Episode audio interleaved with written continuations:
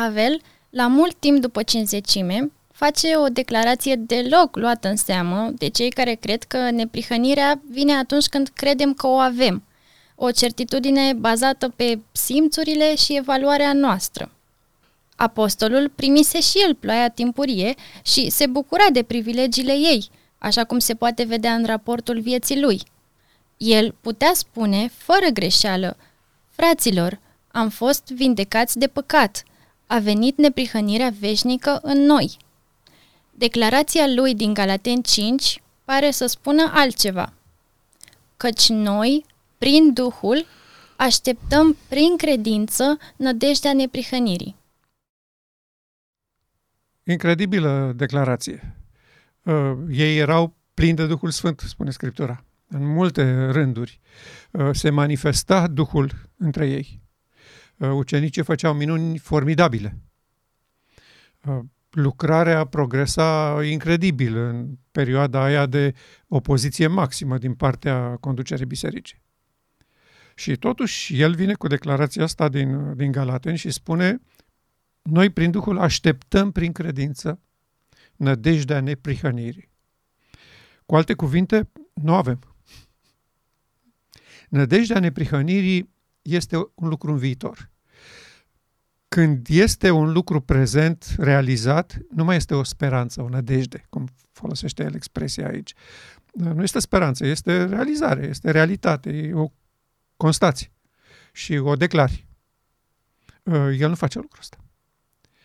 Iar cu altă ocazie, când îl chestionau frații, bun, dar tu ai ajuns la neprihănire, tu ești neprihănit?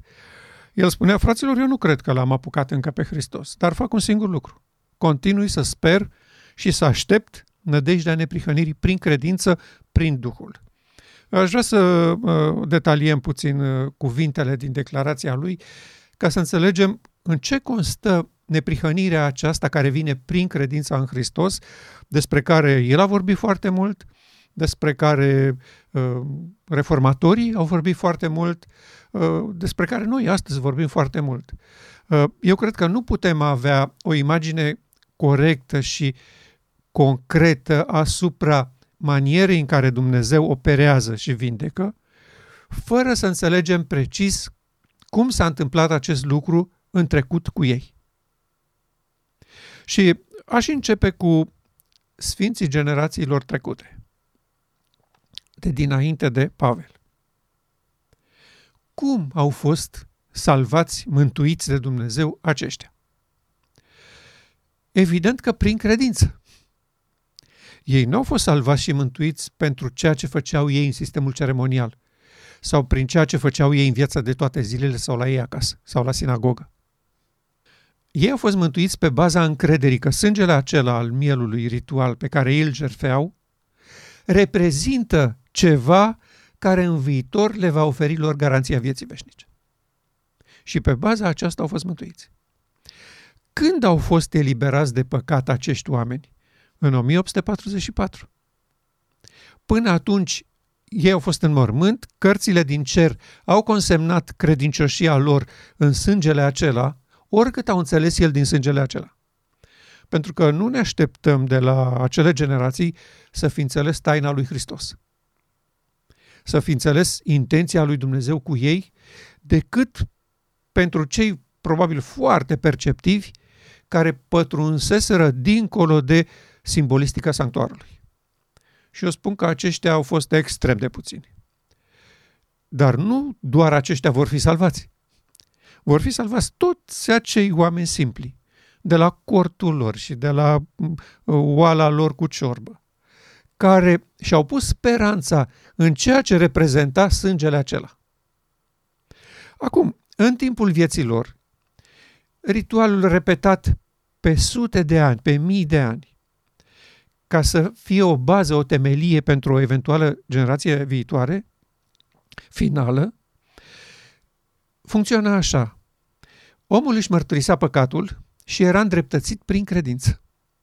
Adică era acoperit de neprihănirea lui Hristos ca să nu moară din cauza păcatului lui, pentru că păcatul aduce moarte.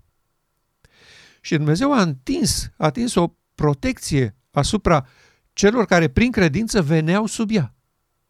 Și ei spuneau, da, cred că sângele acesta mă salvează. Acest lucru era consemnat în raportul vieții lor și în momentul în care ei au încetat din viață, raportul a rămas valabil, neschimbat.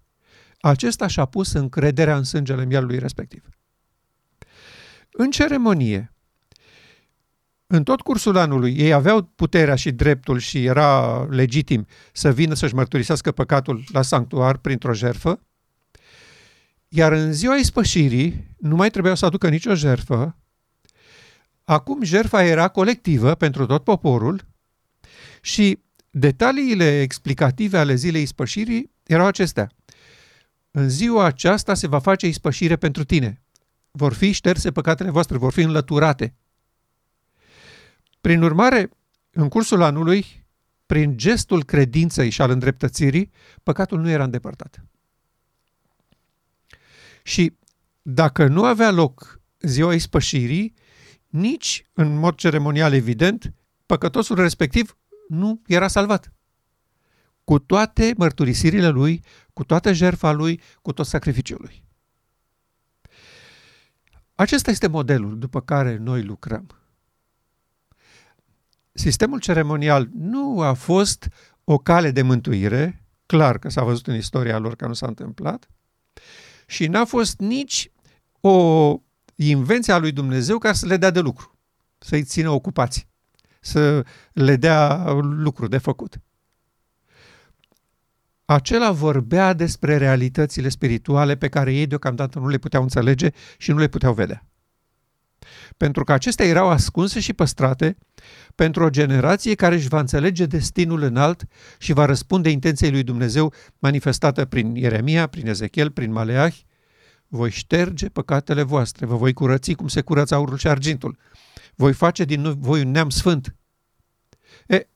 E, nu s-a întâmplat din păcate cu ei și prin urmare nici nu au avut acces la aceste cunoștințe, înțelegeri și vaste orizonturi ale manierei în care Dumnezeu operează.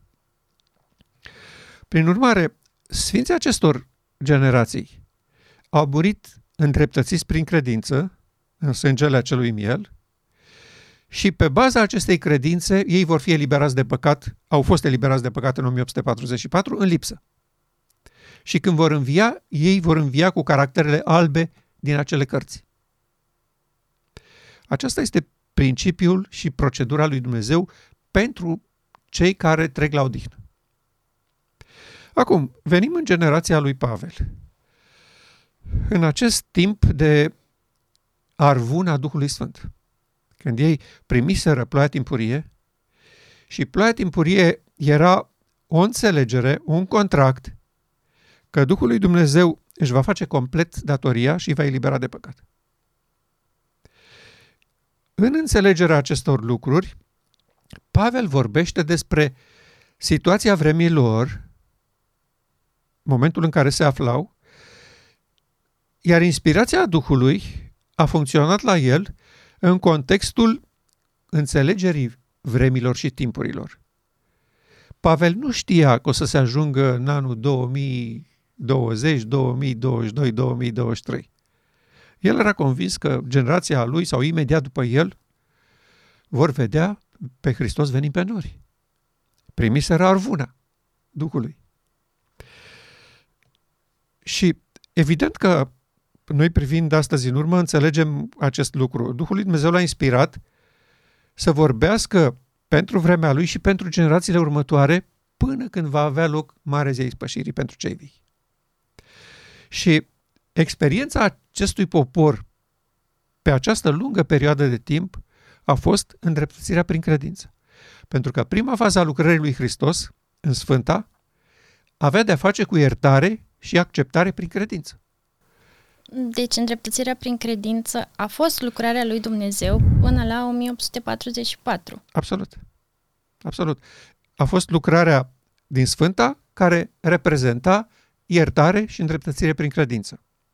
Și după 1844, practic, ă, a trecut la altă lucrare ca să își facă poporul să înțeleagă că vrea să se ajungă la ziua, marea zi a ispășirii, de fapt, că asta este scopul final. Și în, în, în concret, deci nu a fost numai o, o pildă, o lecție. Concret a trecut la ștergerea păcatelor celor morți. Deci lucrarea lui a început atunci. De ce folosește uh, inspirația expresia în uh, viziunea tronurilor? Uh, eu intru la tatăl să primesc împărăția și după ce mă voi întoarce de la nuntă, vă voi lua și pe voi.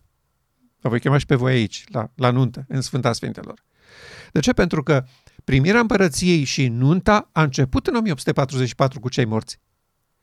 Deci nu este o chestiune de pregătire. Marele preot a, a intrat în Sfânta Sfintelor să, să pregătească terenul pentru Marea Zi a Ispășirii pentru cei vii. Nu, a început cu cei morți. O lucrare concretă și cât se poate de reală. Cărțile din cer au fost curățite de păcatele acelor oameni datorită faptului că ei prin credință și-au pus speranța în sângele respectiv. Și foarte curând spunea Elenoit că lucrarea trebuia să treacă la cei vii. Exact. Exact. Și acum, eu întreb cum au trăit și cum au fost mântuiți și cum vor fi mântuiți sfinții acestor generații de după Apostolul Pavel. Pentru că el clar aștepta prin credință nădejdea neprihănirii. Această neprihănire veșnică adusă în templul inimii, care se manifestase în omul Iisus Hristos. O generație întreagă de, de creștini, uh, la scurt timp după uh, ieșirea din scenă a ucenicilor, au apostaziat. Și uh, ani de zile, biserica a fost într-o teribilă întunecime spirituală. S-au întors la sacramente, s-au întors la tot felul de speranțe de șarte, care nu foloseau la nimic și astfel batjocoreau lucrarea lui Hristos din Sfântă. Când a venit lumina despre reformațiune, pionierii acestei mișcări au înțeles în primul rând esența lucrării lui Hristos din Sfânta.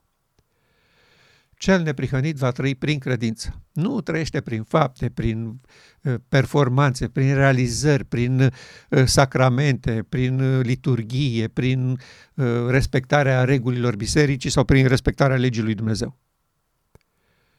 Cel neprihănit va trăi prin credință. Uh, s-a format o mișcare internațională și oamenii aceștia au primit cu mare bucurie eliberarea aceasta din sclavia religiei. Că mântuirea lor provine din încrederea pe care ei au, o au în Cuvântul lui Dumnezeu. Acum, noi putem să ne întrebăm astăzi, încrederea aceasta era justificată? Ei nu apreciau legea lui Dumnezeu. Spuneau că a fost pironită pe cruce.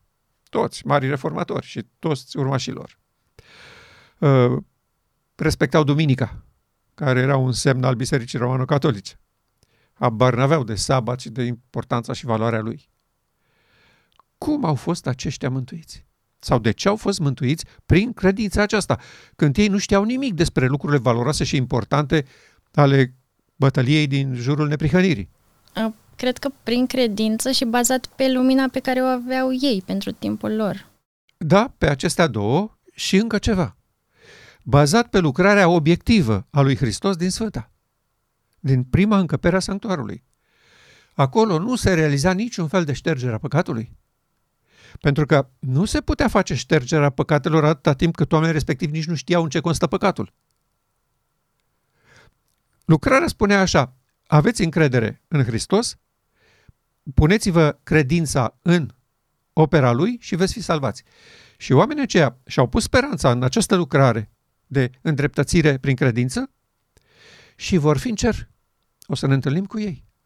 Cu toate că n-au ținut legea, cu toate că uh, n-au știu nimic despre reforma sanitară, cu toate că n-au păzit sabatul, care era o instituție de la creațiune, nu era o chestiune de legea lui Dumnezeu dată pe Sinai. Oamenii aceștia vor fi în cer, bazat strict pe încrederea lor în maniera în care Dumnezeu operează din Sfânta, îndreptățirea prin credință. Dumnezeu nu va avea niciun fel de problemă cu ei. De ce? Pentru că în momentul în care ei și-au pus speranța prin credință în acest mântuitor oferit de Evanghelie, Dumnezeu garanta că odată în lipsă, în lipsa lor, caracterul lor din cărți vor fi făcut alb ca zăpada.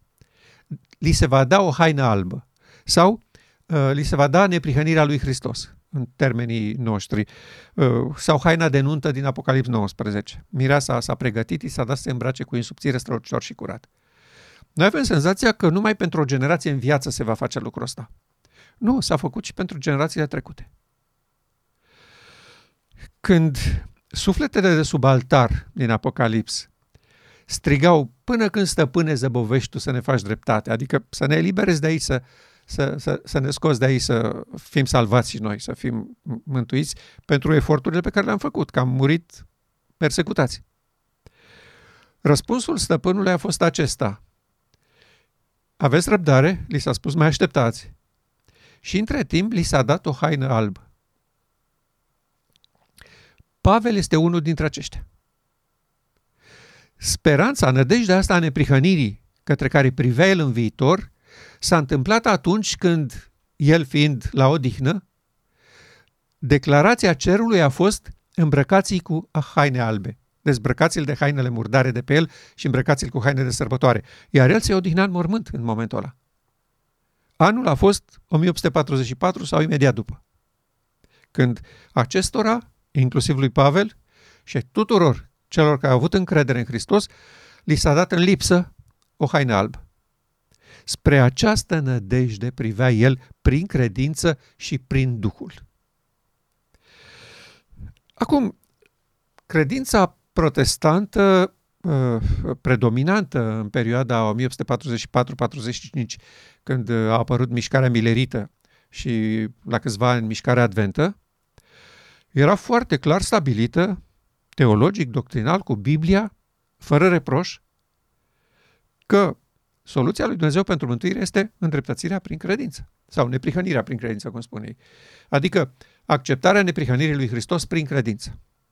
Și ei, în mod corect, predicau, sperau, credeau și uh, publicau cărți. Noi am primit neprihănirea lui Hristos. Hristos locuiește în mine. Astea erau temele principale ale Evangheliilor. Și ei erau foarte bucuroși și zeloși că ei sunt ok și că orice încercare de a aduce un, un set de fapte mântuitoare, așa cum făcuse Biserica Romano-Catolică sau Biserica Ortodoxă, va, ar fi o lepădare de credință. Ar fi anatema și împotriva lui Hristos.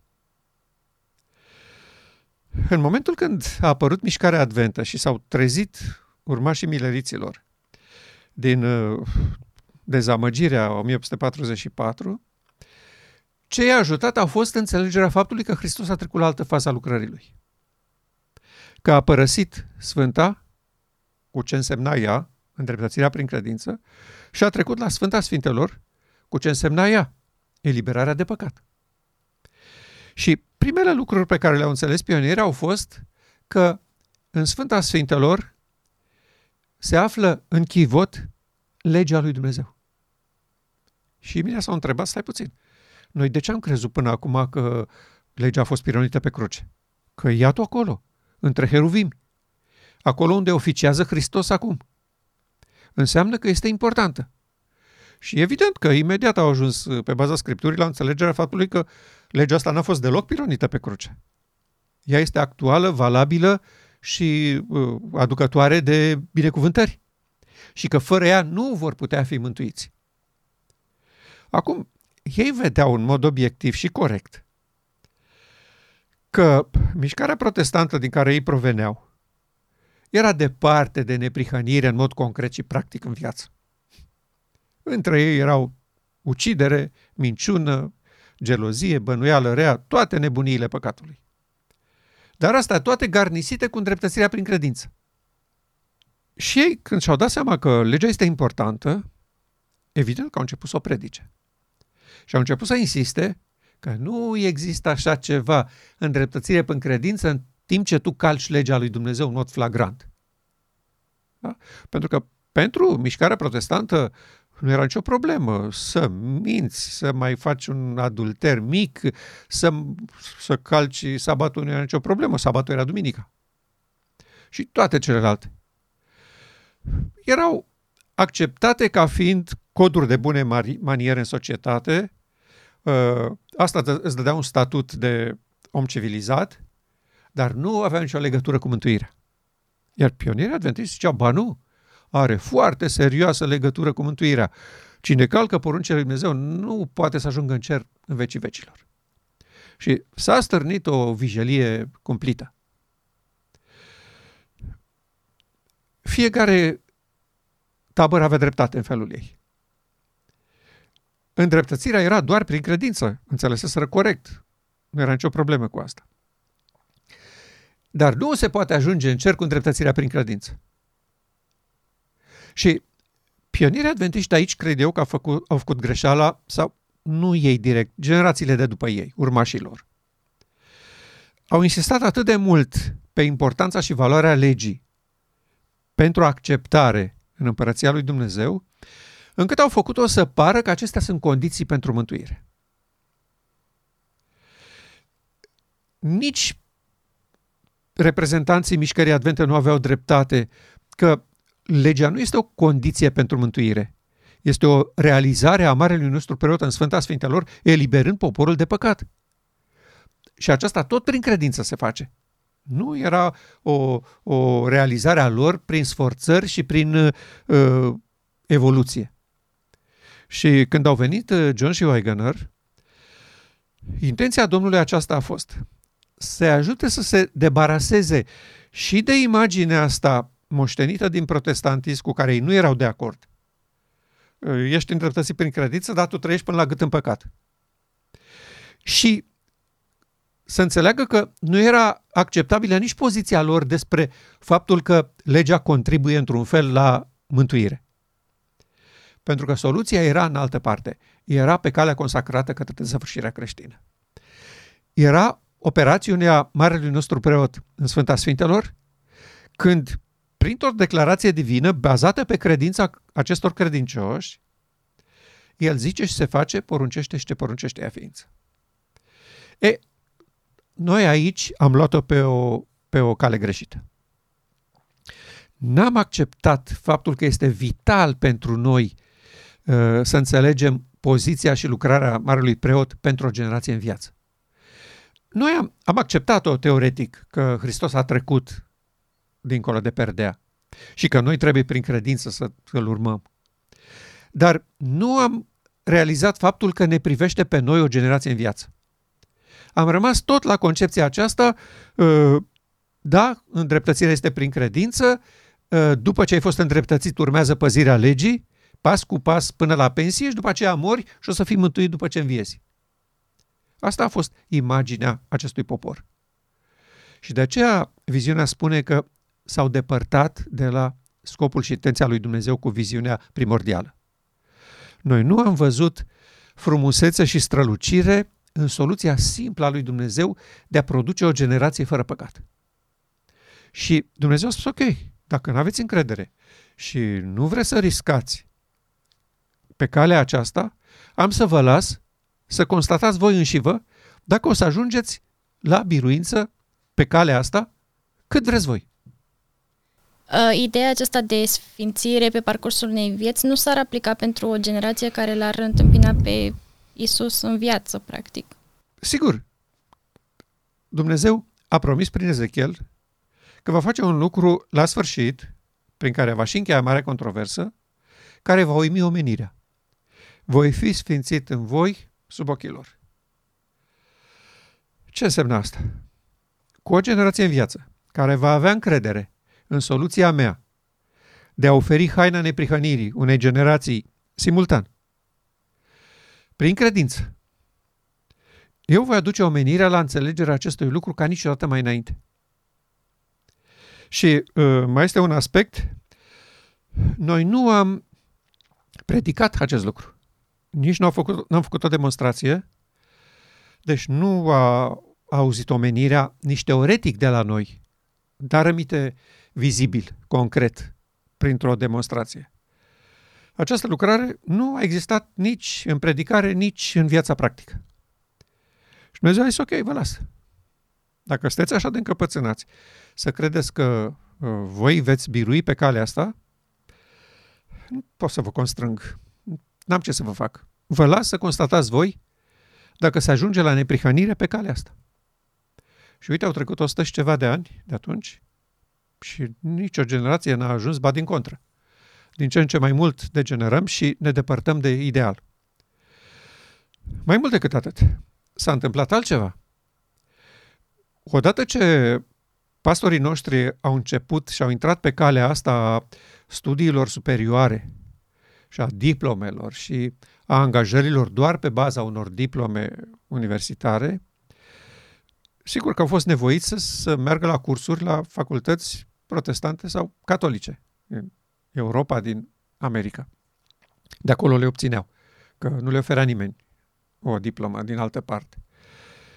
Și acele școli de teologie, în general protestante, contau pe teologia protestantă a îndreptățirii prin credință.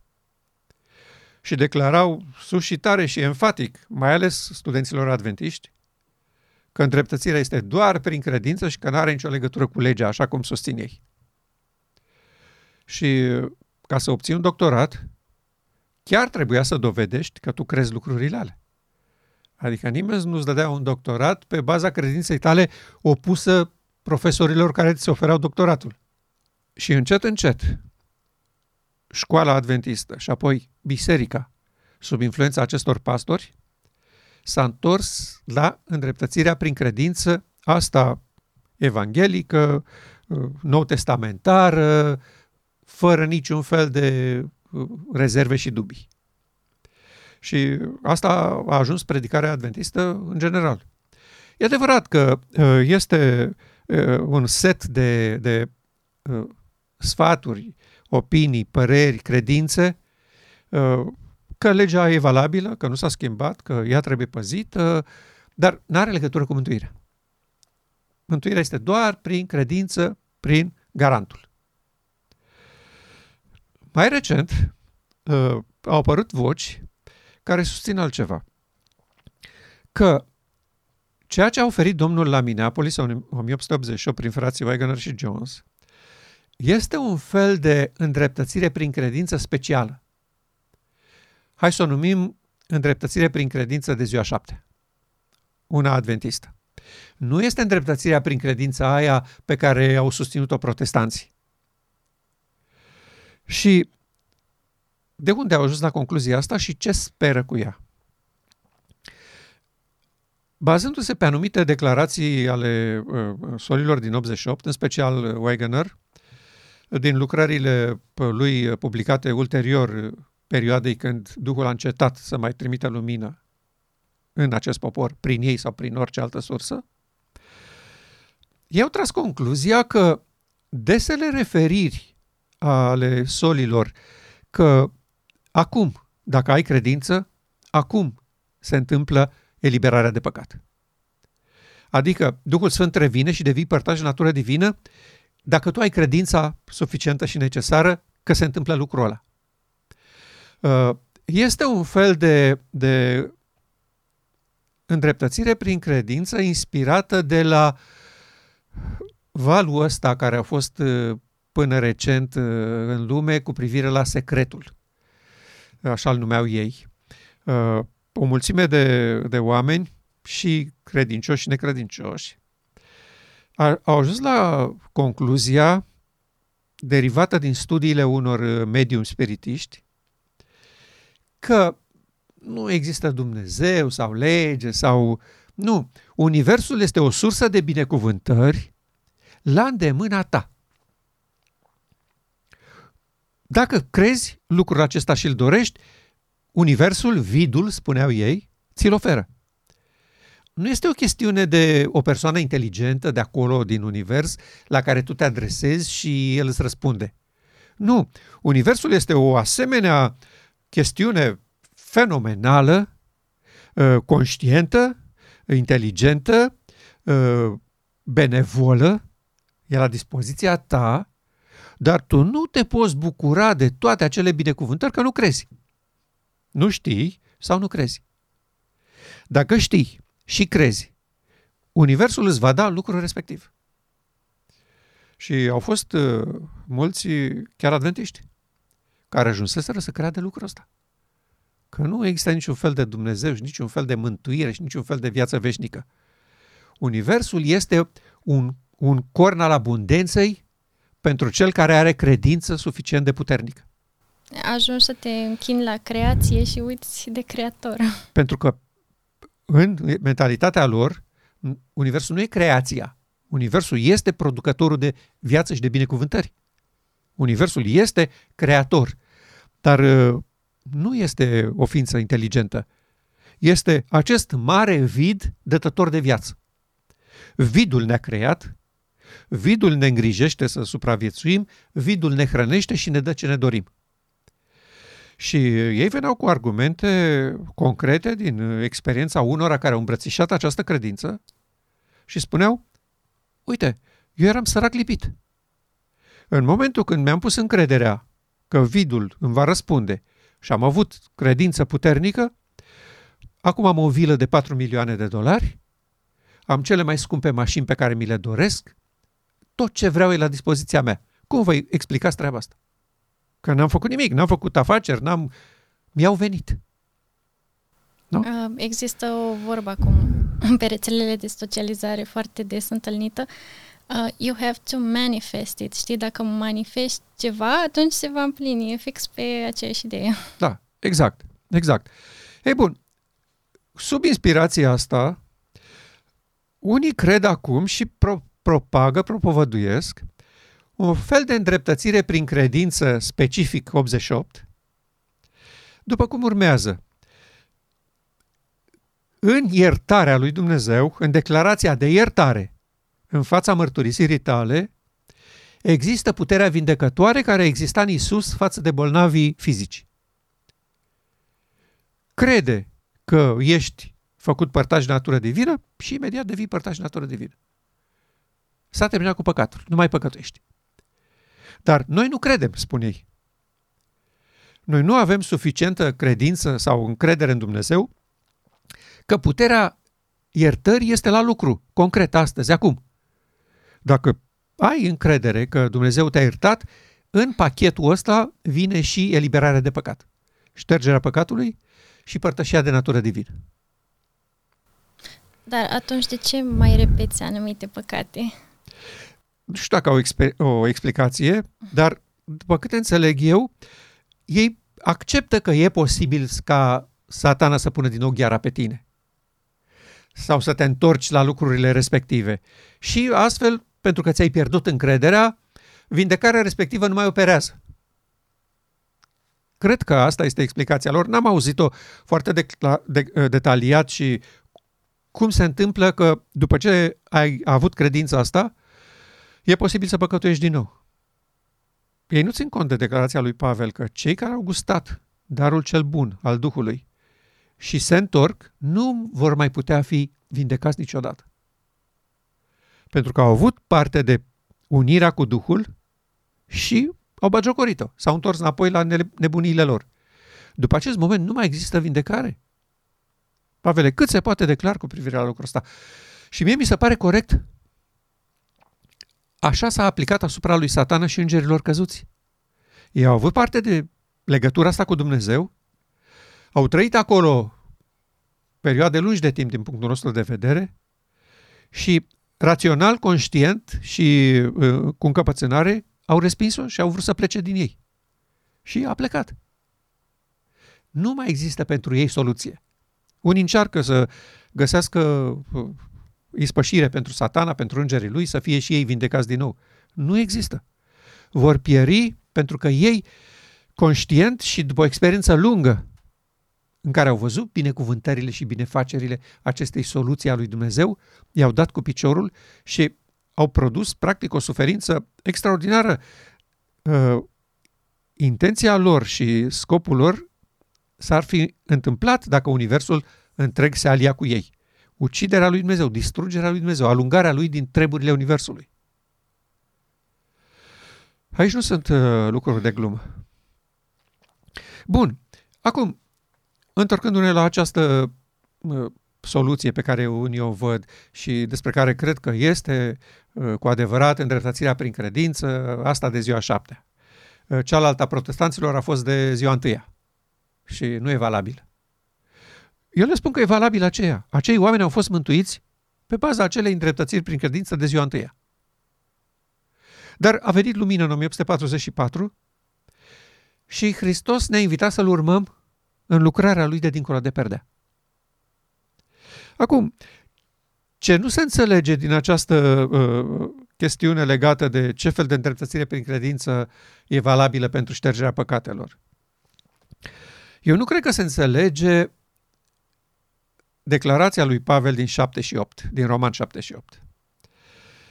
Văd în mădularele mele o altă lege, legea păcatului și a morții, care se opune intențiilor mele bune. Și apoi în uh, Romani 8, mulțumiri fie aduse lui Dumnezeu, legea Duhului de viață în Hristos este speranța noastră.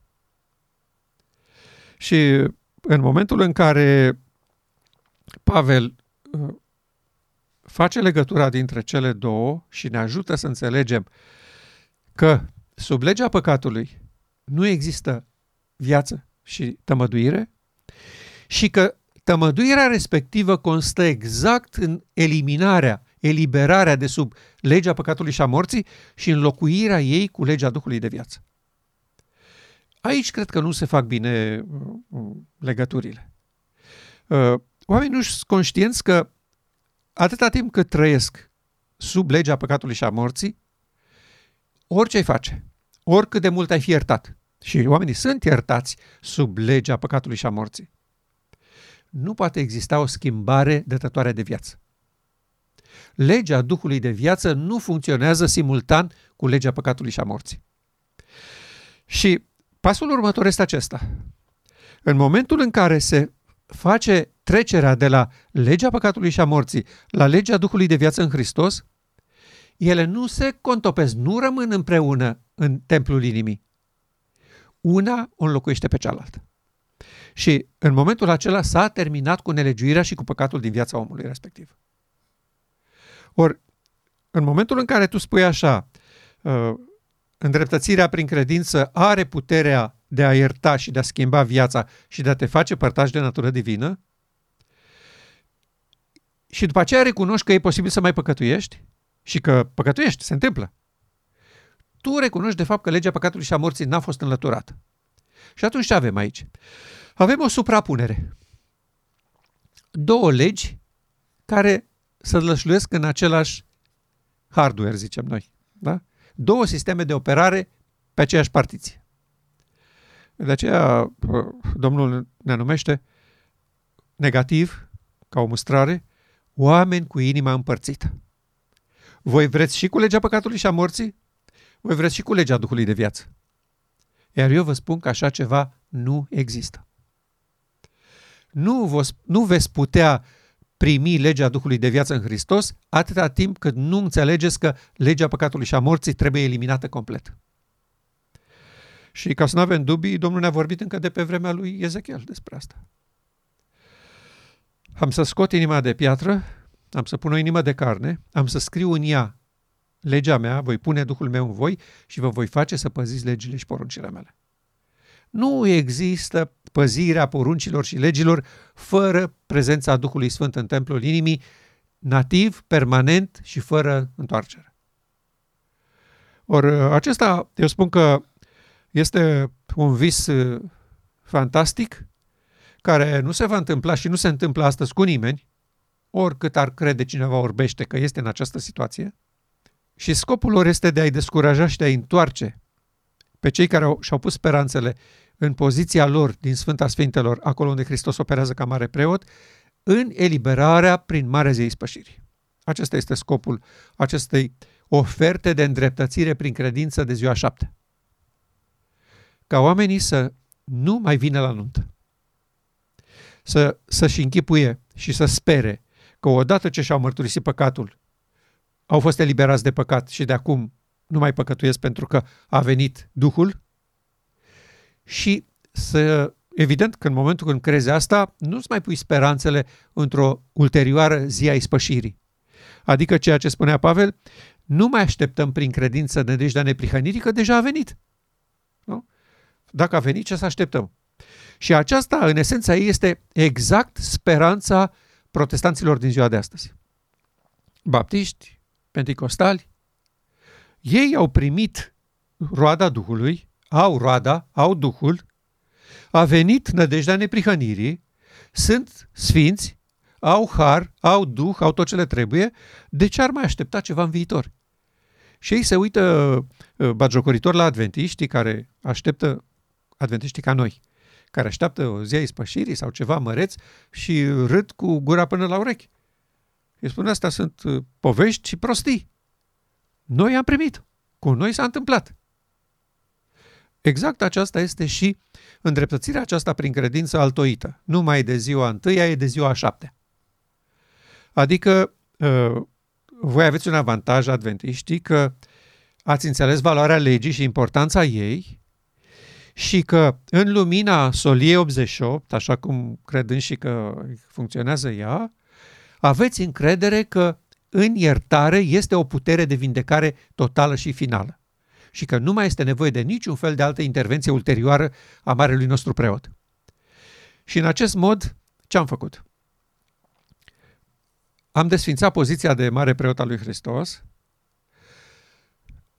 îl blocăm pentru că nu mai venim la nuntă, că nu mai e nevoie, că deja suntem rezolvați, îl blocăm în poziția lui de mare preot și mijlocitor, care preia păcatele poporului său și astfel nu va mai avea loc niciodată trecerea de la haina de mare preot la haina de împărat al împăraților și domn al domnilor.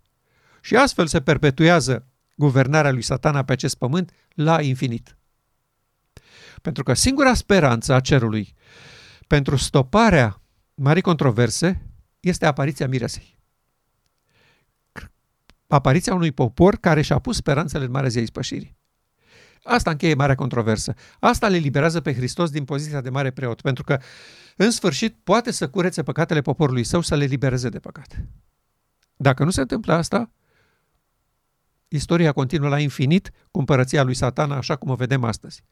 Și vom vedea ce, ceea ce s-a întâmplat în ăștia 2-3 ani, este nimic. Ce o să facă satana cu, cu civilizația asta, o să îngrozească lumea. Pentru că oameni din acest popor care declară că au primit adevărul și lumina prezentă și cunosc soluția lui Dumnezeu și soluția lui, descurajează pe oameni să accepte marea zi a ispășirii și îi, în, în căpățânarea lor îi întăresc în credința și în speranța că s-a întâmplat pentru că eu cred. Dar întrebarea mea este, ce anume garantează lucrul ăsta? Și răspunsul dânșilor este declarația solilor Domnului că atunci când crezi, se întâmplă. Solii aceștia au făcut declarația acestea în contextul colectiv al vindecării bisericii. Ei n-au făcut-o niciodată cu aplicare la individ.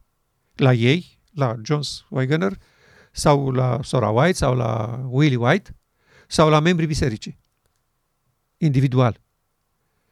Uh, Wegener și Jones n-au spus niciodată uh, noi am căpătat credința mântuitoare și suntem eliberați de păcat. Și nu numai că n-au pretins-o ei, dar noi am văzut în viața lor că au continuat să fie niște păcătoși și au făcut greșeli fantastice la sfârșitul vieții lor. Dar e adevărat, pe baza încrederii lor în promisiunea lui Dumnezeu, ei vor fi curățiți, albiți în lipsă, că sunt morți acum. Dar în viața lor, după acceptarea acestei soli, n-au existat niciun fel de dovadă că ei trăiesc fără păcat. Și nici ei n-au pretins lucrul ăsta. Nici Sora White, nici Willie White, nici John Swigener, nici ceilalți din anturajul lor. Pentru că ei spuneau așa, în momentul când noi ca popor acceptăm soluția asta lui Dumnezeu, că există putere în această declarație tămăduitoare și că totul se face prin credință, atunci lucrarea este gata să se întâmple. De unde cred eu că s-au încurcat lucrurile. Chiar din timpul sesiunii. Intenția Domnului era să le vorbească despre soliangerul al treilea care arată calea în Sfânta Sfintelor. Și la așa ceva sora White și-a dat acordul și a spus Amin, aici este mare lumină. Și foarte curând, după ce ei au început să vorbească, conversația a fost schimbată despre care lege este în Galateni. Și a obligat pe John și pe Wegener să insiste și să pedaleze pe versete din Noul Testament că îndreptățirea este prin credință și nu e prin fapte. Pentru că frații vedeau un pericol major în această declarație, ei spuneau, abia am scăpat din protestantism și am ajuns la înțelegerea faptului că legea și trăirea ei și predicarea ei este esențială în salvare și acum ce faceți voi? Veniți și ne întoarcem înapoi aici? Și ei aveau dreptate.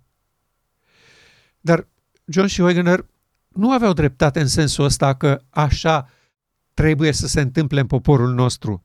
Ei nu vreau să spună hai înapoi în protestantism, hai înapoi la îndreptățirea prin credință a pionierilor noștri, de unde provenim noi. Nu, ei vreau să spună eliberarea asta de păcat pe care noi o percepem, o predicăm, o așteptăm, o dorim. Pentru că niciunul dintre ei, niciuna din tabere, nici uh, John Swigener și prietenii lor, nici conferința generală și grosul delegaților, nu se împotriveau declarației sorei White că în momentul când caracterul lui Hristos va fi în mod desăvârșit reprodus în poporul său, atunci el va veni spre a-i pretinde ca ai săi. Ei nu se opuneau acestei declarații. Ea era de bază. Și în loc să rămână centrul dezbaterii și discuției, discuția s-a împărțit. Dacă e prin credință sau dacă e și prin fapte. Și clar că frații de la conducere spuneau, nu, nu, faptele contează, nu e doar prin credință. De fapt, ă, miezul apelului solilor era acesta. Fraților, așa cum am fost iertați prin credință, tot prin credință o să fim eliberați de păcat. Și dacă ei făceau ce le-a recomandat sora White, să lase zăzania și să se așeze împreună, toți, solii și conducătorii, la masă cu Scriptura în față și să ceară lumină de la Dumnezeu, imediat dezbaterea era transportată de la prin fapte sau prin credință la ceea ce face concret marele nostru preot dincolo de perde. Și asta era salvarea și eliberarea noastră ca popor și încheierea marii controverse. N-au vrut să facă lucrul ăsta și astăzi suntem aici. În același capitol 5, el oferă o definiție despre ce înseamnă să fie al lui Hristos, adică membru al familiei sale, adus la nivelul înalt al scopului etern al lui Dumnezeu. Cei ce sunt ai lui Hristos Isus și-au răstignit firea pământească împreună cu patimile și poftele ei. Când face această declarație, Pavel nu vrea să spună deja cu noi s-a întâmplat. Adică noi suntem ai lui Hristos și, prin urmare, ne-am răstignit firea pământească. Aici a fost greșeala. Foarte mulți au tras concluzia asta. Și de asta avem în protestantism credința asta puternică. Dacă suntem ai lui Hristos, și cum suntem ai lui Hristos? Păi mărturisim cu gura, că așa spune. Dacă îl mărturisești pe Hristos cu gura, ești al lui. Și ei au zis, dacă noi îl mărturisim cu gura, suntem ai lui Hristos. Și dacă suntem mai lui Hristos, firea noastră pământească e răstignită. Nu mai avem poftele și patimile ei. Prin urmare, suntem salvați. Pavel n-a vrut să spună lucrul ăsta.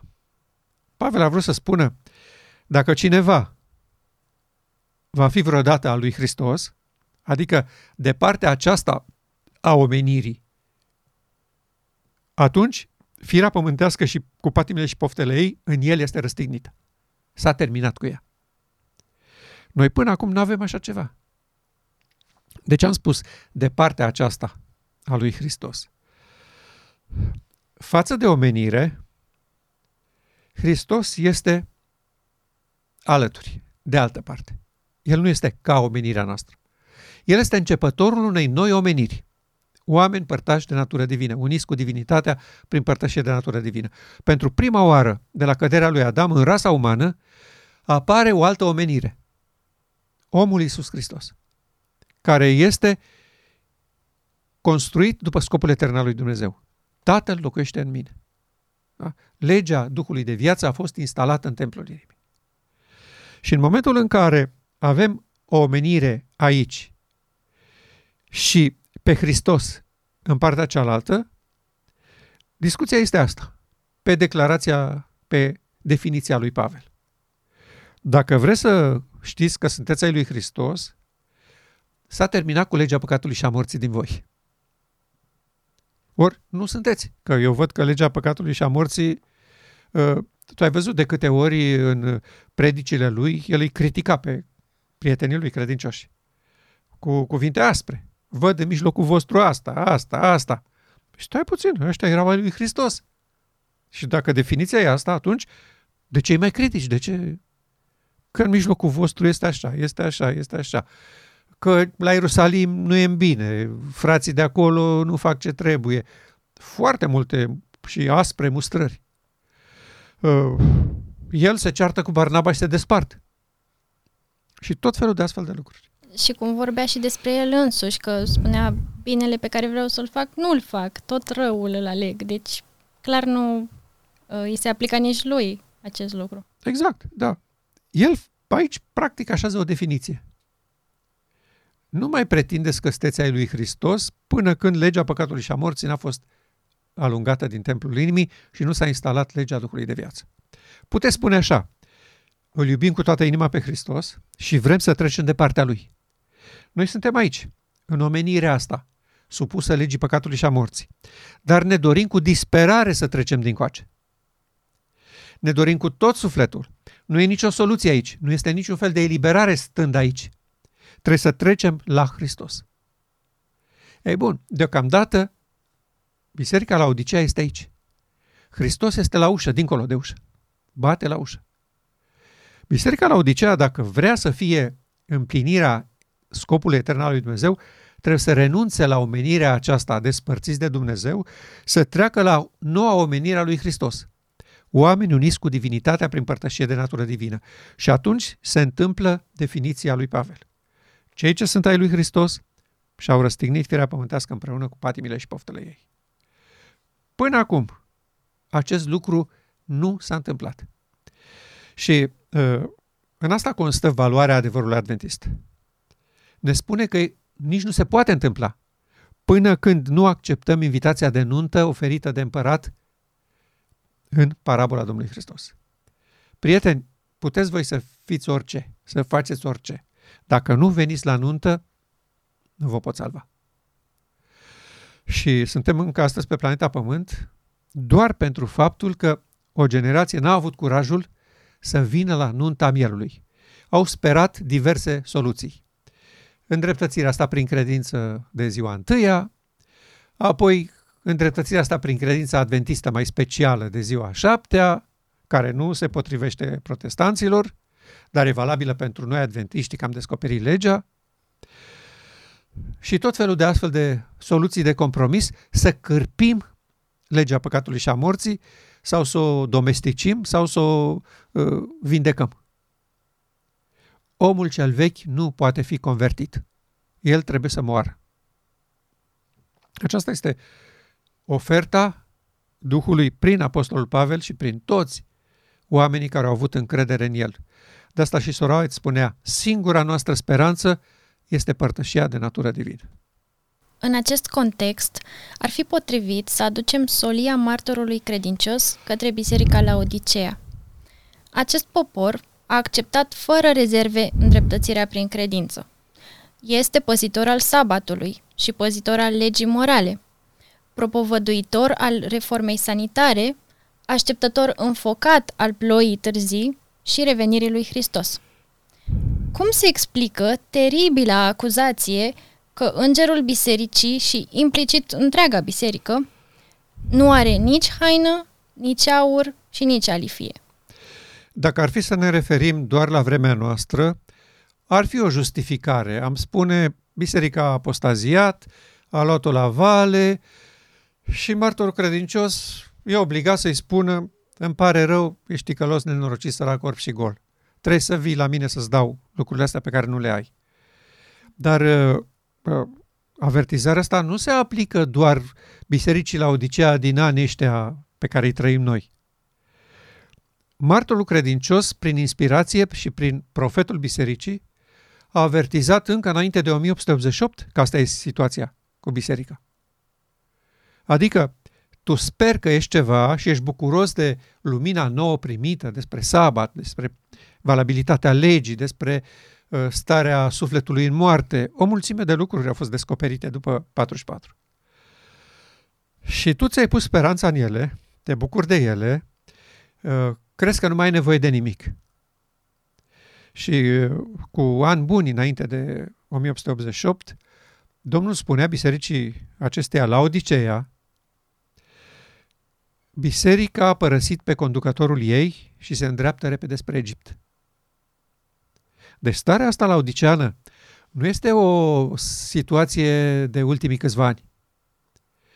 Este de când s-au format ei ca popor, neînțelegând că sunt chemați să onoreze scopul etern al lui Dumnezeu.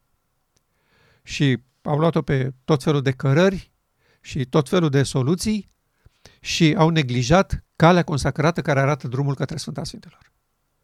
De aceea viziunea spunea, am văzut cum unul după altul părăseau gruparea acestora care se rugau lui Hristos aflat în Sfânta Sfintelor, se întorceau în sala tronului unde satana se prefăcea că este Hristos și imediat primeau influența lui nesfântă. Asta s-a întâmplat cu Biserica la Odisea, deci nu este o chestiune de ultimii ani. Că așa, obiectiv și observând lucrurile, am putea să spunem, bă, a avut loc o îndepărtare de Dumnezeu, clar. Nu, nu, îndepărtarea e de mult. Voi nu îi permiteți lui Dumnezeu să facă cu voi ceea ce și-a propus chemându-vă la existență. Pentru că era, dacă era vorba doar de oameni mântuiți prin îndreptățirea prin credință, Filadelfia era suficient de bună. Nu era nevoie de la Odiseea. Dumnezeu are nevoie de un popor prin care să facă ce a promis. Voi fi sfințit în voi sub ochii lor. În momentul când bisericii la Odiseea se spune tu n-ai aur, n-ai haină și n-ai doctorie, asta înseamnă că speranța ei că îndreptățirea prin credință îi aduce eliberare de păcat este falsă. Sunt visuri și speranțe deșarte. Când martorul credincios spune nu unora de la marginea societății, spune corpului pastoral, corpului teologic, corpului administrativ. Aceștia sunt îngerul bisericii la Odiseea. Tu nu ai nici aur, nici haină, nici doctorie. Este nebunesc să continui să țipi. Le avem, le-am obținut de mult la botez sau când credem, în momentul credinței. N-am văzut pe nimeni cu credința asta puternică să schimbe proiectul și planul lui Dumnezeu. Cu toate că satana se luptă cu disperare să îndepărteze în viitor cât mai mult nunta mielului, prin tot felul de astfel de surogate. Fie că vindecarea vine cu odată cu îndreptățirea, cu iertarea, fie că vine printr-o viață de sfințire progresivă și uh, de la un pas la altul din ce în ce mai sus până la adânci bătrâneți. Fie că vine pentru alții printr-un riguros program de fapte, ascultare perfectă de poruncea lui Dumnezeu. Oricare din aceste soluții nu fac decât să îndepărteze de popor destinul lui glorios. Ați fost chemat să fiți o demonstrație vizibilă în fața oamenilor că dintr-un popor din care nu mai este nici decât os și, și piele, Dumnezeu face un popor viu, fără pată, zbârcitură sau ceva de felul acesta. Asta este lucrarea formidabilă a unui creator. Din oameni supuși păcatului și a legii și păcatului și a morții, face oameni supuși legii Duhului de viață în Hristos. Și noi credem că aceasta este soluția simplă și eficientă și elegantă a lui Dumnezeu, că nu-i știrbește deloc puterea lui creatoare, pentru că această vindecare se va produce pur și simplu prin încredere totală în făgăduința lui. Marea zi a ispășirii este un lucru vital și nu poate fi desfințat sub nicio formă, prin niciun fel de șmecherie care să ocolească încheierea glorioasă a anului ceremonial din trecut. Mare zi ispășirii pentru cei vii. Când o generație în viață înțelege destinul ei înalt și vine la nuntă, marea controversă s-a încheiat. Până atunci, niciuna din aceste soluții oferite nu încheie marea controversă. Ele sunt doar uh, stimulenți pentru interesul personal în mântuire. Uh, voi sunteți păcătoși și vă zbateți, sunteți triști, supărați că nu puteți birui, uite soluția. Aveți încredere că dacă în momentul mărturisirii păcatului uh, credința voastră este suficient de puternică, Dumnezeu vă eliberează de păcat. Sunteți salvați. Și avem astăzi milioane, miliarde de oameni care au speranțe de genul ăsta. Ne uităm în mișcarea, în special aici se vede mai bine, de asta îi numesc pe ei în mișcarea penticostală. Noi am primit Duhul și am primit vindecarea, tămăduirea, nu mai avem nevoie de nimic. Exact către așa ceva se tinde astăzi. Și nu e nimic uh, secret că mulți organizatori de campanii misionare se uită peste gard în bisericile penticostale cu foarte mare jind și speră să vadă și la noi întâmplându-se ce se întâmplă la ei. Fără să înțeleagă, să accepte, să recunoască că din Sfânta, de unde se operează îndreptățirea prin credință, există un duh care suflă asupra închinătorilor lumină și putere. Și uh, bravii noștri teologi râfnesc la acea putere și la acea lumină. Și astăzi mai nou avem și uh, genul ăsta de iubitori ai Soliei 88 care speră același lucru. Că vindecarea vine pentru că tu ai zis cu gura, cred că sunt vindecat de Hristos.